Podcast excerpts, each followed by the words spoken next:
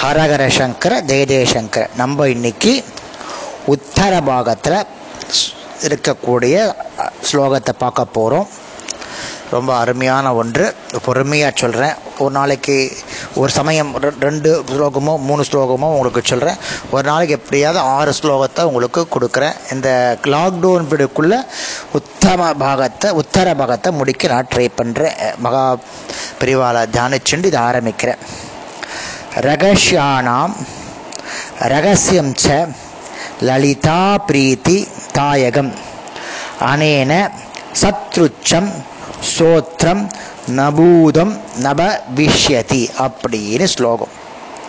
ரகசியங்களை எல்லாம் விட ரகசியமானது. எது? இந்த லலிதா சகசிரநாமம். லலிதா தேவிக்கு மிகவும் பிரியமானது. எனவே இந்த ஸ்தோத்திரத்திற்கான ஸ்லோகத்திற்கான ஈடான இன்னொன்று இதுவரையும் இல்லை. இனியும் இருக்க முடியாது. இனி வரும் ஸ்லோகங்களால் இந்த ஸ்லோகத்தின் பல விசேஷங்கள் விளக்கப்பட உள்ளது. அவ்வாறே இதை பாராயணம் செய்வதால் கிட்டும் நன்மைகள் அதி நன்மைகள் என்னென்ன நன்மைகள் கிடைக்கின்றது கூறப்பட போகிறோம் நியாசம் ஜபம் இவைகளோடு கூடிய படிக்கப்பட வேண்டியதாலும் பல மந்திர பரமானமான அர்த்தங்கள் அடங்கிய நாமாக்கள் இருப்பதாலும் இது பரம ரகசியமானதாக கருதப்படுகிறது. இந்த வாக்கியத்தில் ரகசியம் லலிதா பிரீத்தி தாயகம் என்ற இரண்டு குண விசேஷணங்கள் கூறப்பட்டுள்ளன. இனி வரும் பல ஸ்லோகங்களில் இவை மீண்டும் மீண்டும் வலியுறுத்தப்படுகிறது. ரகசியத்தை பற்றியும் லலிதாபி தியாகத்தை பற்றி நம்ம அடிக்கடி நிறைய ஸ்லோகத்தை நம்ம பார்க்க போகிறோம் அடுத்த ஸ்லோகம். சர்வரோக பிரச்சமனம் சர்வ சம்பத் பிரவர்த்தனம் சர்வாமிருத்யு சமணம் காலாமிருத்யு நிவாரணம். எல்லா ரோகங்களையும் எல்லா வியாதிகளையும் போக்கடிக்கும். தெரிஞ்சுக்குவோம் அந்த லலிதா சகசரநாமத்தை படித்தா எல்லா வியாதிகளும் போக்கடிக்கும். எல்லா சம்பத்துக்களையும் குறைவர அளிக்கும். எல்லா விதமான அகால மரண தோஷங்களும் போகும். காலத்தில் ஏற்படும் மிருத்யுவையும் நீக்கும்.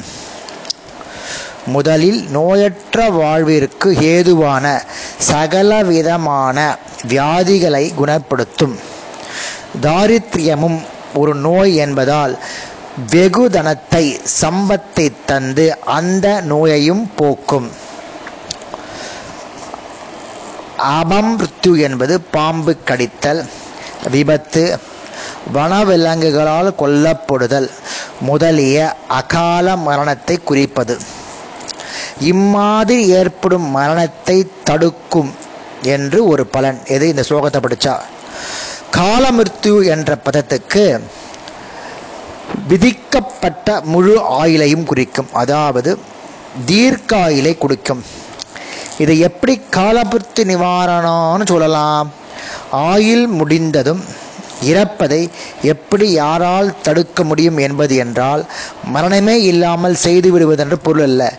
வேதத்தில் கூறப்பட்ட நூறு வருஷங்கள் வாழ்வதை தான் தீர்க்காயுள்னு நம்ம சொல்கிறோம் நூறு வருஷம் தான் தீர்க்காயுள்னு சொல்கிறோம் அதன் முடிவில் ஏற்படும் மரணத்தை கால மிருத்தி என்று அதாவது நூறு வயசுக்கு மேலே செத்து போனால் அதை பேர் காலமிருத்தி அதுக்கு முன்னாடி இருக்கிற செத்து போனால் இந்த ரோகத்தை படித்தா பரிபூர்ணமாக குணமாயிடும் சொல்லு தவிர வேதாந்தத்தின் படி மரணம் என்பதும் தேகத்திற்கு மட்டுமே ஆன்மாவிற்கு அல்ல என்ற வகையில் பூர்ண ஆயில் வாழ்ந்து பின் மறிந்து மறுபடியும் மரணம் வராத நிலை அதாவது பிறப்பற்ற நிலையை அடைந்து விட்டது அடைந்து விட்டால் அதை கால மிருத்யு நிவாரணம்னு கொள்ளணும்.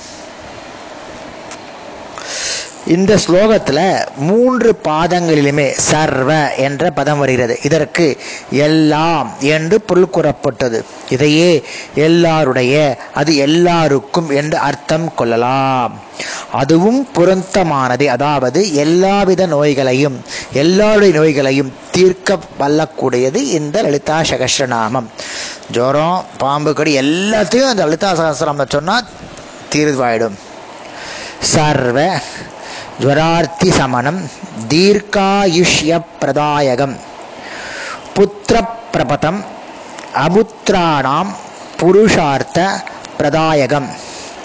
எல்லா விதமான ஜுவரங்களினால் ஏற்படும் வேதனைகளை இந்த லலிதா சகசநாமம் தீர்த்துவிடும். நீண்ட ஆயுளை குடிக்கும். பிள்ளை இல்லாதவர்களுக்கு பிள்ளை பேற்றை தரும். புருஷார்த்தம். அதாவது எல்லாவற்றையும் விட பெரிய பலமான மோட்சத்தை தரும். போன குறிப்பிட்ட ஸ்லோகத்தில் குறிப்பிட்ட வியாதி சொன்னோம். இங்கே முது எல்லா வாதி குறிப்பிட்டு மறுபடியும் அதாவது போன ஸ்லோகத்தில் என்ன சொன்னோம்? எல்லா வாதிகளும் என்று குறிப்பிட்டு விட்டு.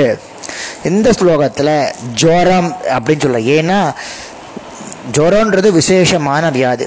பலவிதமான ஜுரங்கள் இருக்கு. அதனால இந்த ஸ்லோகத்தை படித்தா ஜுரங்கள் சரியாயிடும் அப்படின்னு தனியாக குறிப்பிட்டிருக்கா. இந்த இதோட இல்லாமல் நம்ம இருபத்தி நாலாவது ஸ்லோகத்தை ஜுரத்தை போக்குறதுக்கு லலிதா சகஸ்திரநாமம் பாராயணம் எப்படி சொல்லணும்? ஒருத்தருக்கு ஜுரம் வந்துடுச்சுன்னா ஜுரம் போகிறதுக்கு லலிதா சகஸ்திரநாமம் பாராயத்தை எப்படி சொல்லணும் அப்படின்றது இந்த பலஸ்துதியில் இருபத்தி நாலாவது ஸ்லோகத்தை சொல்லியிருக்கா. அப்போ வரைச்சி அதை சொல்லலாம். தீர்க்க ஆயுள் என்பது எந்த ஒரு எண்ணிக்கையும் குறிப்பிட்டு சொல்லாததால் நூறுக்கு மேல் ஆயுள் வரலாம் என்பது இந்த பாராயணத்தின் பலனாக சொல்லப்படுகிறது.